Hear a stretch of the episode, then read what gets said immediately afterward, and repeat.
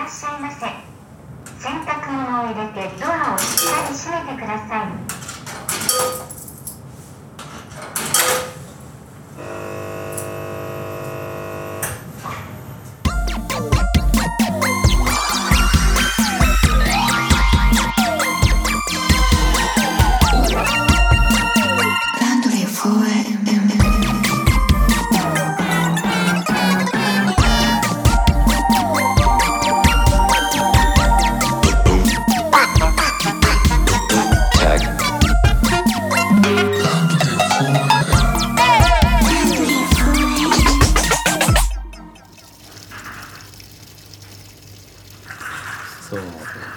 そのねスポーツなんですよ。あのスポーツ。そうワールドカップ終わって。終わりましたね。でなんかねスポーツの話したいというよりは、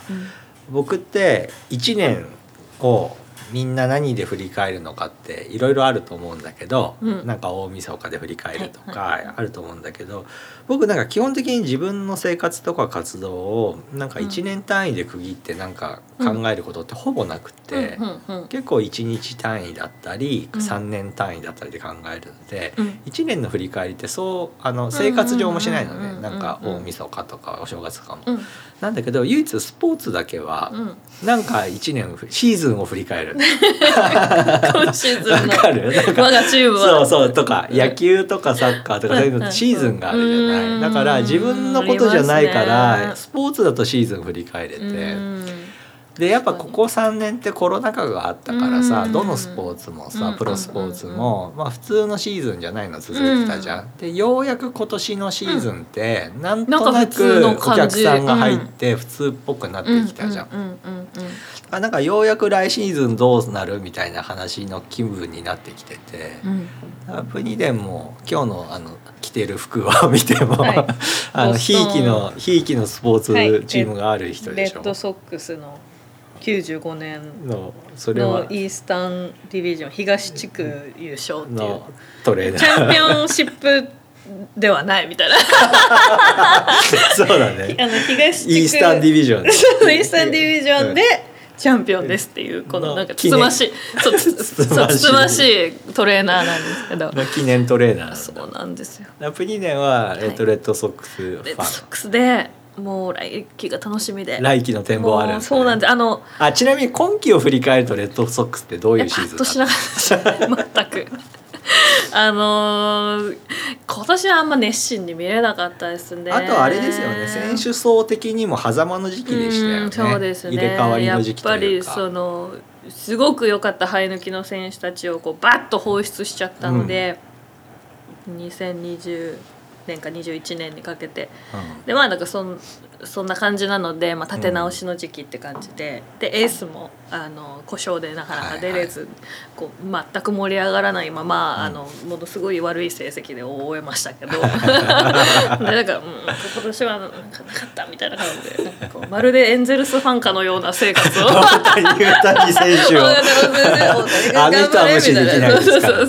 みたいな顔してきて、はいなんかずっと心の中でうーっと思いながらじゃあちょっと大谷選手やテニスの試合とかの方テニスが見てましたねコミットが多かったそうですね。見てましたね。テニスに関しては、はい。結構来てくれるので、うん。日本に、うん。うん。ありがたいなと思うんですけど、うん。来年はね大阪さんの試合見たいし、ね、今年なんか大阪さんも結構苦戦されてたし、うんうんそうですね。推しの選手はそれほど あの調子あのあんまりすごいぞっていう方あんまりいらっしゃらなかっじゃあ今シーーズンは、うん。あの種目関わらず推しの選手が今その、まあそう調子という意味では、うん、注目している手選手たちのやっぱあんまり調子が良くなかったなと思って、ね。あの全然ちょっとスポーツなのかって感じなスポーツじゃないんですけど、あのこの間あのうん、なんか、まあ、ライブ本番があった時に、うん。なんかどうもやっぱ調子が悪くてはい朝から、それは体調という意味でっていう、うん。まあ体調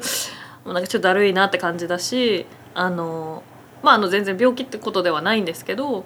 ライブ中にもやっぱ自分がそののコンディションがやっぱ最高の時じゃないなっていうのをあるんだ。結構初めてクリアに感じて。え。あれいつもだったらもうちょっとこここういう風にできるのになっていうのがあってでそういう時に本当に野球ファンでよかったなと思って あの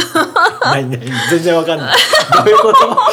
なんで本当に野球ファンでよかったなと思ったんですけど、あのどんな先発投手もあのじローテーションで入る時にはあ。自分のコンディションがやっぱいつも最高潮であるわけではやっぱなくってどうしても自分のなんか調子が悪い時って必ずあるじゃないですか、うん。スポーツやうん。その歌をやっている時でそういう時にもやっぱり先発投手として登板しなきゃいけないんですよね。うん。でやっぱりその、まあ、名選手って呼ばれてるバーランダー選手とか、はい。なんかああいうあのなんだろうベテランのなんか選手たちっていうのはその自分のコンディションが悪い時にどうやって6回7回まで投げ切るかっていうのが、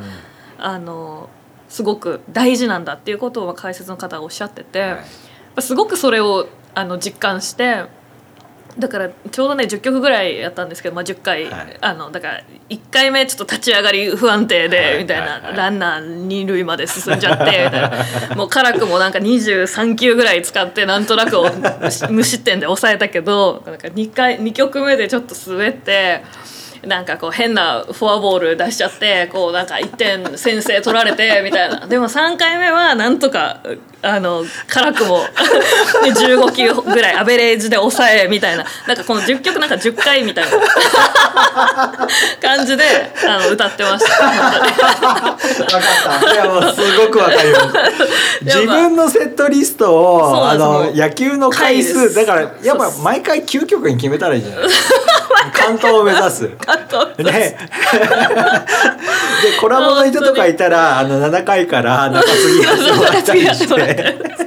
いやもう本当いやこれ野球やんって思いながらいい。いいね。やってました。でもやっぱり先発なんで、はい。マウンド降りるってことははい。やっぱ許されないので、はい、しかも立ち上がりが一番難しいですからね。立ち上がり難しかったですで初回に、はい。あ今日自分のコンディションやっぱ知るっていうか、はい。1曲目であ今日 これ厳しいなっていう。やっぱそのピッチャーと本当同じでこう得意のコースが決まらないんですよね。調子悪い時って。えちなみにちなみにプニデンのはい。得意コースって、えっ、とえっ、とどこなんですか？あの曲ごとには、うんうん。曲ごとに結構ここっていう、あここ聞かせ高さのたい話じゃない。あ高さの聞かせたいポイントうんそうです。聞かせたいポイントみたいなのがあってやっぱそこが決まらないっていう、はい。得意のコース決まらなくていやどこだったら出るかなっていう。どこだったらストライク取れるかなっていうのを 今日今日スライダーが曲がんねえいや今日はなと。いやスライダー売りじゃあなのに直球の組み立てからちょっと考え直さなきゃなみたいな。カーブいいねみたいな。やばい。じゃあストレートとカーブの急速差でやっていくかとか、なんかそういう感じで組み立て 組み立てました今度さそれプニデンのセセットをもう一回映像を見ながら 二人で実況解説するのとかやりやだやだ恥ずかしいから絶対嫌ですいやーいやでも本当に辛くあも面白い。いや辛くもローテーション守りましたみたいな面感じでした。白い。その日はねなんとかうんなんとか関東 10,、うん10回まで投げ切しましたって思って。ねいや本当にこういう時やっぱりスポーツをはいなんかそのはいね好きでよかったなってすごくあのやっぱねクリス・セール投手とかバーランダーとかマックス・シャーザーとかがなんかこうすごいやっぱみんなのね期待をあの方たちっていうのはもうはい。私なんていうのをもっと何倍も皆さんの期待を背負って登板した時に1回目であれ？ってやっぱなっちゃった時にきちんとこう調子悪い時なりのなんか投球をしていくみたいなスタイルをやっぱ繰り返しこう見せていただいてたから、はい自分がやっぱそのあ今日はって思った時にやっぱすごく参考にさせてもらって。あの守備に助けられるっていうのが要はバンドメンバーに助けられるそうかかね。そうそうなんですよ。あーおもろ。まあでも確かに投手とボーカリストって近いかもね。そうなんですよ。もうそうなんです。ステージをうんもうあのダイヤモンドだと思って、ダイヤモンドと例えた場合真ん中に立っていて。そうなんです。なんか PA さんがキャッチャーさんみたい確かなみにたいな。確かに。そうなんですよ。でお客さんオーディエンスバッタはいーでっていう感じで。打ち返してくると。近してくるから。反応が悪いうん。がイコール、そうですそうです。そうですなるほど。打たれるっていうことはやっぱ反応が悪いとか。面白いね。あそうもう全然野球だと思って。確かに。あの ピッチャーってあの孤独だから個人競技に例えがちだけども、集団競技の中のピッチャーみたいな感じが確かに合うね。うんですよ。あのボクシングとかって無敗の王者とかってありえるけどうんうんうんうんあの野球の選手って打打席に立つ一流の人でも3割だし、うんピッチャーだって全勝ってありえないしとか、で一生のその一生切り取ってみても、うん。やっぱ苦しい回と、うんうんうん好調な回あとうんペースをつかめた時の回とかあったりするから、うん確かに近いね。そうなんです。で先発投手のやっぱりあのなんですかねしな防御率とかもうんやっぱりその2点切ることってほぼないわけで、やっぱない1試合平均して2点ぐらいは失点してしまうっていうことだと思うんですよね。なんかやっぱそういうのもすごく人間らしいというかすごいやっぱトップの選手でもやっぱ2点はっていう感じで。あなのでねやっぱアベレージとかやっぱ3点4点は失点するという感じだと思うのでーあなんかすごい なんか野球好きでよかったななんかね最近 YouTube であのうん。石川さゆりさんのはいはいはいはい。天城越えをうん。あの外国の方がうん。あのリアクションビデオで上げてるうん。動画を最近よく見るんですけどなん。か彼女とかも本当確かに今の聞いたらピッチャーみたいうん登場からうん。セットアップですよね。でででのでの一発目からあ結構あのそれを切り取ってる回によって彼女の歌い方も結構違くて、うんうんでもやっぱうまい。それこそ決めどころのうんうん。得意、の160キロ 超えのストレートのがバツン拳の回り方とかも含めてだからあ確かになとなんかなんかに近いなと思ってその動画を見てる時、うん何に近いんだろうと思ってるんですけど確かにピッチャーだ。ピッチャーなんですよね。ボーカリストで、まあいろんなねあのタイプの方いらっしゃって、はいなんか例えば本当にあのミーシャさんとか、はいあの石川さゆりさんみたいな人はいっていうのはやっぱり剛速球剛速球ですね160キロ超えの剛速はい球ストレートでバンと決めるタイプだし、あなんか私のようなものは打たせて取るタイプみたいな。いやそれそれじゃないんだよ あでもなんかわかる剛速球タイプじゃじゃなないいけど。アンダースローとかかな。いや でも明らかにストレートが強いですよ。あ本当ですか？うん、プニデンはストレートも強いんだけそどうなんや。ストレートも強いんだけど確かに変化球を感じますね。変化球を感じます。うん。ね。そんなにすごい変なものでは投げてないですもんね。うん。うん。ああとその聖域みたいなそれこそミーシャさんみたいなうんそういうもので戦ってるわけじゃないかうんらそれこそ160キロとかじゃとないんだけどよね。上原のストレートに近いか。も やった上原さん。そう。次なので。140キロなんだけどみんな当たらないストレート。ね。伸びる。あの初速と終速の差がないとか。おもれですよ今度ボーカリストピッチャー説でちょっといろいろいろいろ分。いろんなこのアーティストは誰に近いかとかのうんうんうん。やりやりたいかもしれないそうです面白い。よねいやもあでもやっぱそうだな。自分僕自分のクリエイティビティとスポーツを当てはめて投影してみるってことがやっぱなかなか難しいそうですよね。うでもやっぱ私もそうでした。あの、うん。やっぱ制作だけしてる時はやっぱりそのねはあんまりその野球にもそもそもあんまりあのハマってない時だと思うんですけどやっぱライブ？をやり始めてなんかすごく野球に心配しように確かに。覚えるようになってこれってだから最初は本当にあのやっぱ MLB ってとにかくもうす会場の雰囲気すごいので、はいあのね一個一個ライブですごく緊張して嫌だなって思ってる自分とで嫌だなって思ってるだろうなって感じなんですよこんなに。もう今日負けたらマジでみたいな時にはい。登板する先発投手とかなんかすごいプレッシャーだよなって思ってでもこういうふうにもう全米で放映日本まで放映されて何万人も何百万人もファンがいるようなはい。方でもやっぱり時には失敗してしまったりとか、うん。ファンの期待に応えられなくてそれでもまた次のローテーションの時にははい。必ずマウンドに上がるってすごいことだなって思ってあのどんなに緊張してもなんかいやもう。ああんなひどい状態でなんか上げられる なんかいやあの中継ぎさんよりはマシやなと思ってだから沢村さんとか上原さんみたいなあの立場なんですよ。あのね立場。沢村さんとかもう嫌やったろうなっていう、ね。行きたくないよねっていう時うん。やっぱりあうん。ありますからうん。すごいなんか、まあ、そこからやっぱりあの、まあ、きちっと一応ローテーションやらせてもらうみたいな感じで最近はコンサートにライブもやらせてもらってるんでそっその時にはやっぱりすごくなんか勉強してたものををなんか出しましたね。なるほど、うん。ちなみにうん。あのボーカリストのうんなんか友達というか自分の知ってるボーカリストでそういうスポーツと自分を例えてる人とかって過去にいましたないっす、ね。俺初めて聞いたんだけどいないなんか野球の話するとみんなシャットダウンしあそっかそっかそっか確かに確かにシャットダウンされちゃうんでなるべくしないようにしてます。そうなんだよね、あそこはあの排除の話にまたちょっと戻すと、うんうんうんあのスポーツが好きなことと、うん。オタ活ととか、音クラブクラブを含めた音楽とってうん。うん。うん。うん。意外とコミュニティが混ざらないのってすごく不思議で、うん。うん。うん。うん。で混ざらないだけだったらいいんだけどもちょっと排除気味の空気を感じる時もああったりするの感じますね。感じますね。あのうんそう私みたいなのがすごい体鍛えるの好きでスポーツ見るのもすごい好きなんだよねって言うとなんかすごい意外がられるのでまあ、これはなんかステレオタイプの形成とか、あとは、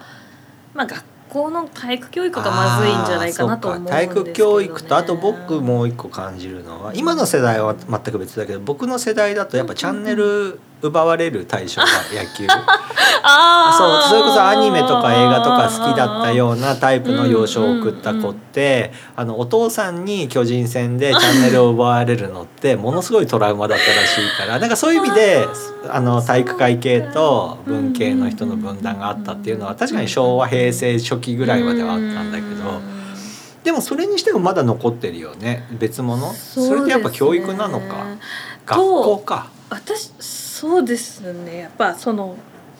結構やっぱスポーツやそのトップアスリートのうん。やっぱ世界っていうのもあかなり結構闇があるというか、はい。はい。例えばその、まあ、MLB もそうですけれどもそのやっぱ LGBTQ に関してものすごくやっぱ不寛容な土壌があるんだろうなっていうのは想像に難くないですよね。であの現役の MLB の選手であのゲイをカミングアウトしてる方って今のところいらっしゃらないですし、あのまあ、バスケットボールとかラグビー、えー、とアメフトではちょこちょこ出始めているのかなって感じなんですけど、うん。やっぱそういう世界っまあそうだね。ていうことだと思あうんですよ。とそもそもさっき言った優生思想みたいなものって、うん。まあ当然うん。ねあの身体を伴うあの優劣を競うものだからこそ生まれ,、生まれがちなものは確かにあるよね。で本来であればそのやっぱりテニスとかってやっぱすごくメンタルの、はいとの関係性がものすごくやっぱ深いって言われている中で、やっぱその君みたいな人は運動が苦手だろうっていうレッテルがどれだけその人の身体的なパフォーマンスを奪うかって結構深刻だと思うんですよ。なんかやっぱそういうステレオタイプはそのスポーツの側からもやっぱり作らないように働きかけなきゃいけない一方でどうしてもそのファンコミュニティやあるスポーツのグループっていうのははい。どうしてもそういう思想に染まってしまっていたりとかがやっぱして、であとねあの性暴力とか虐待っていうのも、うん。あのスポーツの養成機関で非常に起こりやすくて、はい。で特にアメリカや日本でも問題になっているのが格闘技と,、うんあと新体操。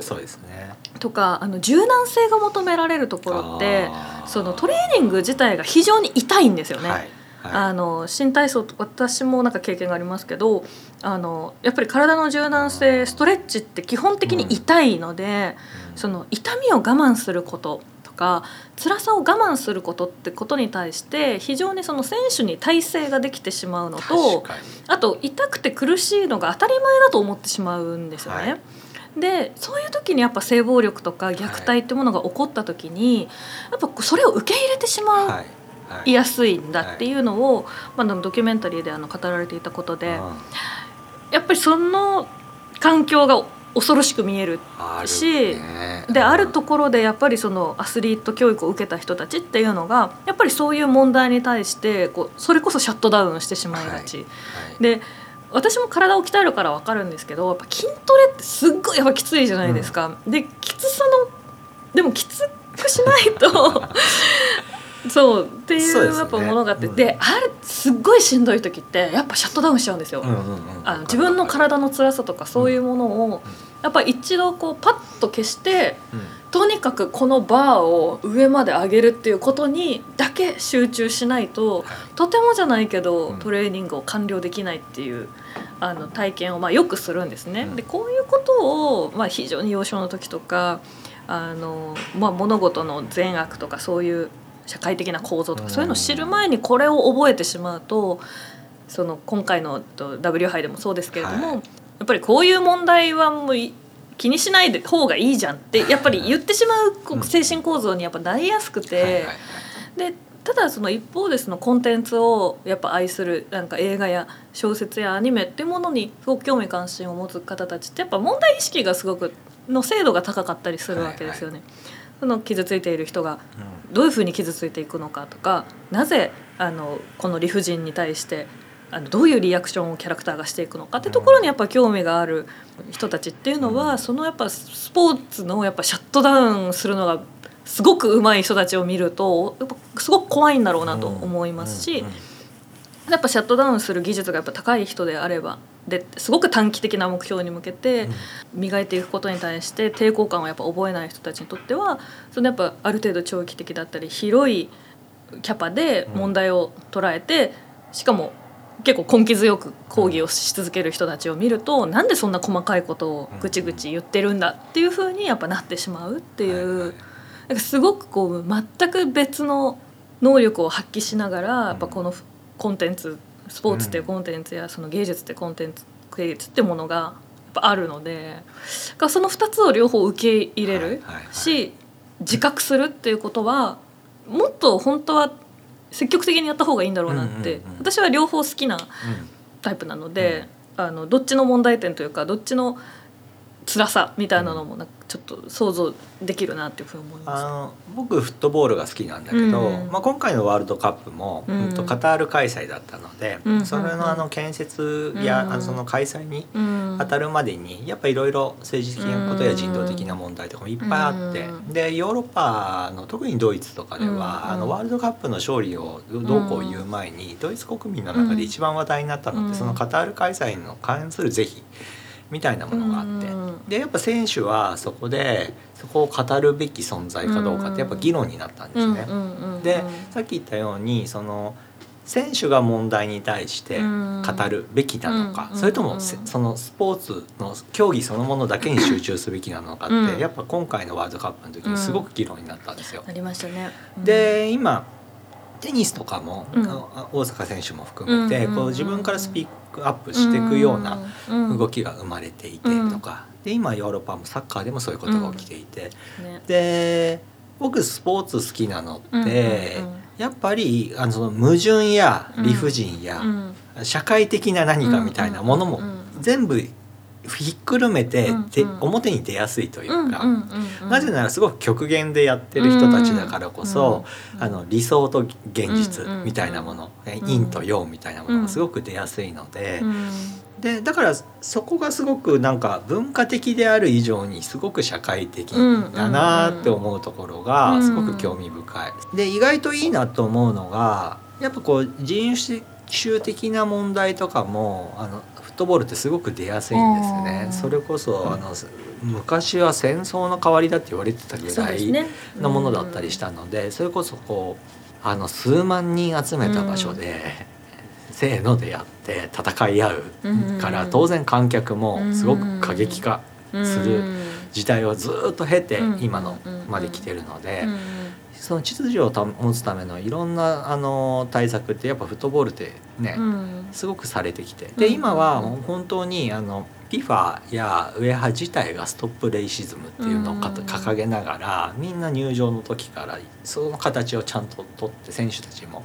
そのストップレイシズムっていうことを訴えるっていうことをうん。やったりしてそれでも止まらない何かとかうんうんうんこう言ったそのキックオフした瞬間から巻き起こるレイシズム的うなん。チャントだったりとか起きるとかだからなんかそういうあのなんていうのかな問題っていうのが常に現在進行形でありながら、うん。そこにみんなどうアウトプットするのかっていうことが結構フットボールってフットボールそのもの以外のとこにもあって。だから今ブニデンの言ったような問題、うん。競技ごとにあるいろんなうん。問題の発生しやすい構造とかっていうのって各競技ごとに向き合わなければいけないんだろうけどね。少なくても今、うん、と僕らが目にしてるのはないことにはなってない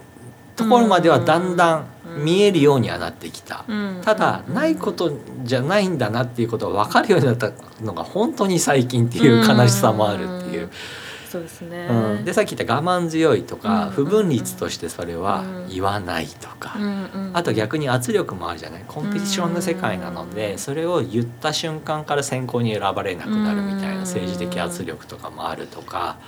ね、だからねなんかそういうのも含めて、えー、と僕らがそこを忘れないようにする。現実だってちゃんと捉えるっていう機能としてもスポーツってやっぱすごいなって思う。う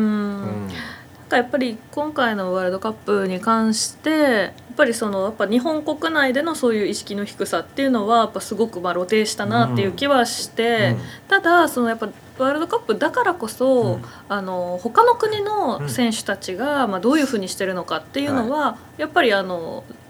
少なからずやっぱファンの目に触れることになったと思うんですよね。だからそのあの大変嘆かわしいことだなと思うんですけど あの我が国の なんか選手がうんみたいなって思う私の個人的な思想に基づいては、まあ、非常に残念なアスリート像を見せられたので、あのとてもこう残念な気持ちになったんだけれども、やっぱその分というか、はい。やっぱあの他の国のやっぱり選手がやっぱとても素晴らしい行動、はい。アクションを起こしていたりとか、あのそういう周辺のことを知れたっていうのは、まあ、ワールドカップを通して知ることができたっていうのは、まあ、いいことだったのかなと思って、でそのやっぱ改めてそのやっぱナショナリズムとスポーツっていうところはすごくやっぱ考え直さなきゃいけないなっていうふうにやっぱ思わされて。なんかこう私もやっぱり自分の国の選手を応援できないなんか応援したい気分じゃなくなってしまうっていうのははい。やっぱすごく悲しいことで、はい。だからやっぱりでもやっぱ今回のワールドカップに関してはあの、まあ、私はその自分の国自分のナショナリズムに基づいて応援するというよりは、うん。選手やチームとして本当に応援できるアスリートを応援したいっていうタイプのスポーツ好きなんだなと。だからそういう意味で私はその日本のファンではなくてスポーツのファンだからっていうふうになんかその自分のやっぱスポーツを応援するっていう立場をやっぱ考え直すきっかけにやっぱなったかなと思ってうんなんか僕がねそもそもがフットボール好きなのってなんかそう日本代表を応援するみたいなこと自体が僕よく分かってなくてだからそもそも日本のその代表自体にあんまり興味持ってなくて。だけど最近すごくあの、まあ、僕が見てるヨーロッパのサッカーに日本の選手がいっぱい進出するようになってきてそれぞれこう実実力もつけてきたのでで最近すごく日本代表自体にもうん。競技してる人として興味を持つようになったんだけど、なのでなんかそもそもがナショナリズムと、うん。あのスポーツファンである自分って全全くくっついてなくって、日本代表自体に関心を持つのが最近ぐらいな人なので、うん。でそれで言うとね、うん。あの一個、うん、と僕好きなのってオランダ代表なんですよ。ほオランダのチームが昔からすごく好きで、オランダに今の話の流れですごくいいことが起きていて、うんうん。昔ってオランダってそもそもが、えっと、ネーデルランドとして、うん。えクライフっていううん。伝説的な人が組み立てた今の組織的なサッカーを作った人がいるんですねうんうん。うんうん。でそういうあのいわゆる白人ちょんちょんつけるけうんうんど白人で作られたさトータルフットボールっていうサッカーをする人うんとあとあのスリナム系移民でオランダって構成されてるので、うん。えー、と黒人とされてる人ってスリナム系の選手が多いんですね。でそれはそれでものすごい才能のある人、ヨーロッパですごく活躍する選手、うん。だからその白人と黒人っていうものの混合したうん。国のチームっていう意味でオランダってすごく伝統的うん。にいろんな問題を抱えながら進んできたチームなんですよ。でそれこそ、えっと、僕が好きだった時代からいわゆる白人組対黒人組っていう確執によって、うん。才能あふれる選手にもかかわらず、うん。こう国の代表として戦うと、うん。もう選手のあの能力で言ったら本当優勝候補なんだけど、うん。毎回優勝できないっていう理由が大体内部分裂みたいなもの。やうん。監督による統制が取れなくてとかっていう問題ずっと起きてたんですけど今年今年のチームって当然その、えっと白人と黒人の優れたアスリートの混合チームであるオランダ代表がうん。ついになんかなんていうのかなチームとしての結束、うんうんうんいわゆるチームとししての強さをすごく見せた年になっていて。でちょっと負けてしまったんだけれどもうんうんうん過去のオランダ代表とちょっと違う姿を見せていていわゆるその人種的問題とかっていうのうん。まだ分かんない。僕は中を知らないんで分からないんだけどうんうんうんそういうのによって要はプレイスタイル的にもバラバラしていたなんか個人 個人が主張し合うようなサッカーだったのがなんかついにこの今年うん。あ今回前回あたりからうん。いわゆるこうチームスポーツとしての姿をオランダ代表が見せ始めていてでベンチに座ってるでも白人のファンハール監督の隣に僕の一番大好きな黒人のスリナム系のダービッツっていう黒い本当にねあのプレデターみたいな格好をしたかっこいい人がいるんですけどその人が隣に座ってうんで隣おお互いに戦術を組んでいてで選手も混ざっていて。だからなんかそれは進んだなと思ったんですね。あれだけ混乱の極みだった。ヨーロッパってやっぱすごく難しいんですよね。移民によって構成されてる国なんでオランダでもやっぱそういう問題を乗り,、うん。乗り越えたかどうか分かんないんだけど僕が見てるプレイの姿だけを見ると明らかに乗り越えていて。だからまあ進んでるところもある、うんただ一方でよりこう露骨に見えてしまう部分もある、で、まあ、やっぱ日本みたいなところにスポットを当てると、うん。やっぱそういう部分ではちょっと途上国だなって見える部分が浮き彫りになったりする、うん。でもなんか結果的に見るとうまくいったように見えるとか、うんだからなんかこう光の当たってるところ当て方によって全然変わるっていう意味ではうん。すごく、まあ、僕的には、えっと関心を持てるワールドカップだったなっていう。うんっていうのがあったのでやっぱちょっとそのさっき言ってた野球を語ってる時のさ 楽しさとまた別のものがワールドカップってやっぱこうグローバルスポーツだったりするのそうですでね。感じるよね。そうですね。あとやっぱり私はどちらかというと、うん。単性のスポーツを愛するあタイプで。そうだね。そうなんですよ。うんやっぱターンがないと、はいやっぱ混沌や熱狂に陥りやすいはい。と思っていて、うん。だからどちらかというとやっぱ野球が好きなのははい。やっぱ守備とやっぱねまさに攻撃と守備に分かれてお互いこうんう交代交代でやっていくっていうやっぱこう秩序が。やっぱそのシステムゲームのシステムの中に組まれているのでなんか割とこう安心してテニスにしても野球にしてもそうなんですよ。局面は常に1対1でうん。交代し合うというか、そうなんです。単性があって単性であってその個人うん。競技の面も持っているっていうやっぱスポーツはやっぱりその、はい。スポーツなんだけれどもあまり熱狂ああわかるしなくて済む。そうだね。やっぱ熱狂を私自分がするのも 熱狂してる人を見るのも結構怖いタイプなのあ僕もでそうです。でもあの久々になんかこうサッカーを見るともう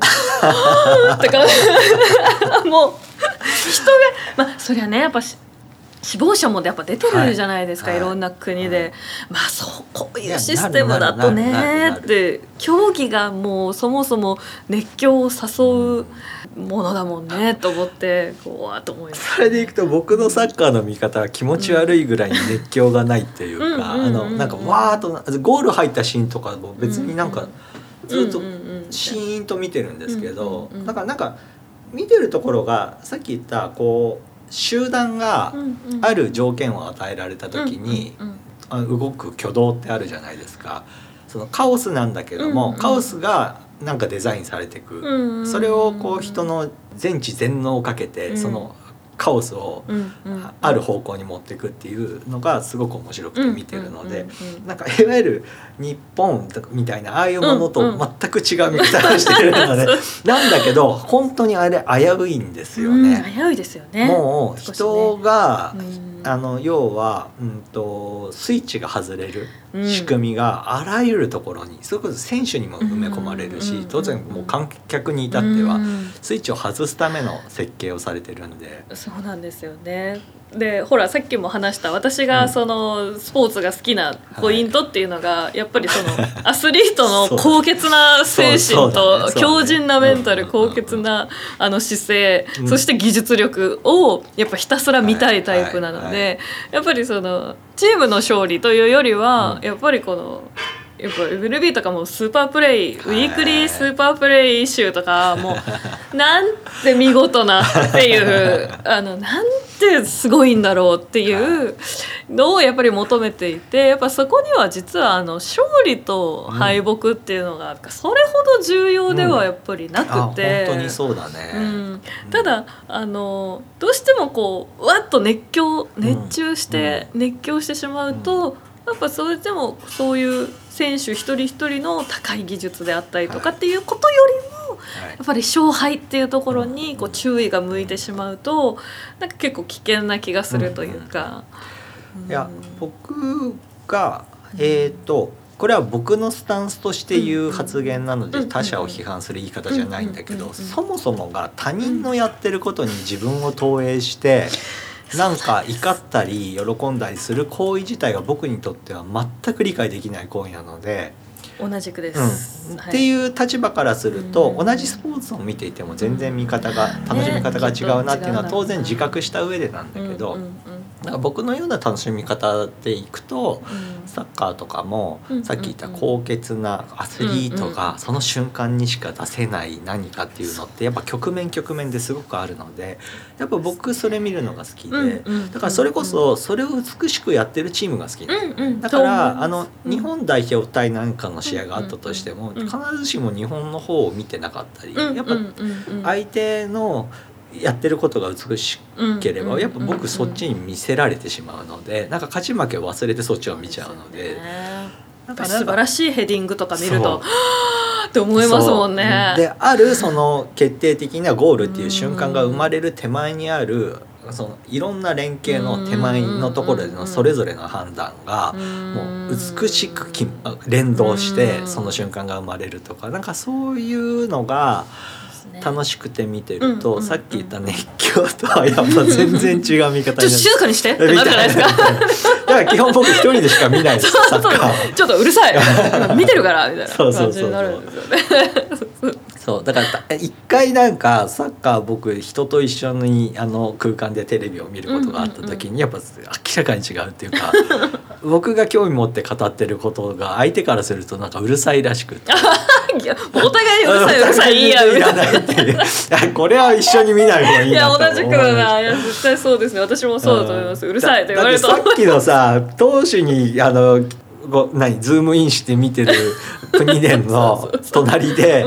違う感感情で野球見てたら嫌だもん、うるさいとかねちょっとちょっとさめちゃくちゃうるさいとかって言わなかった。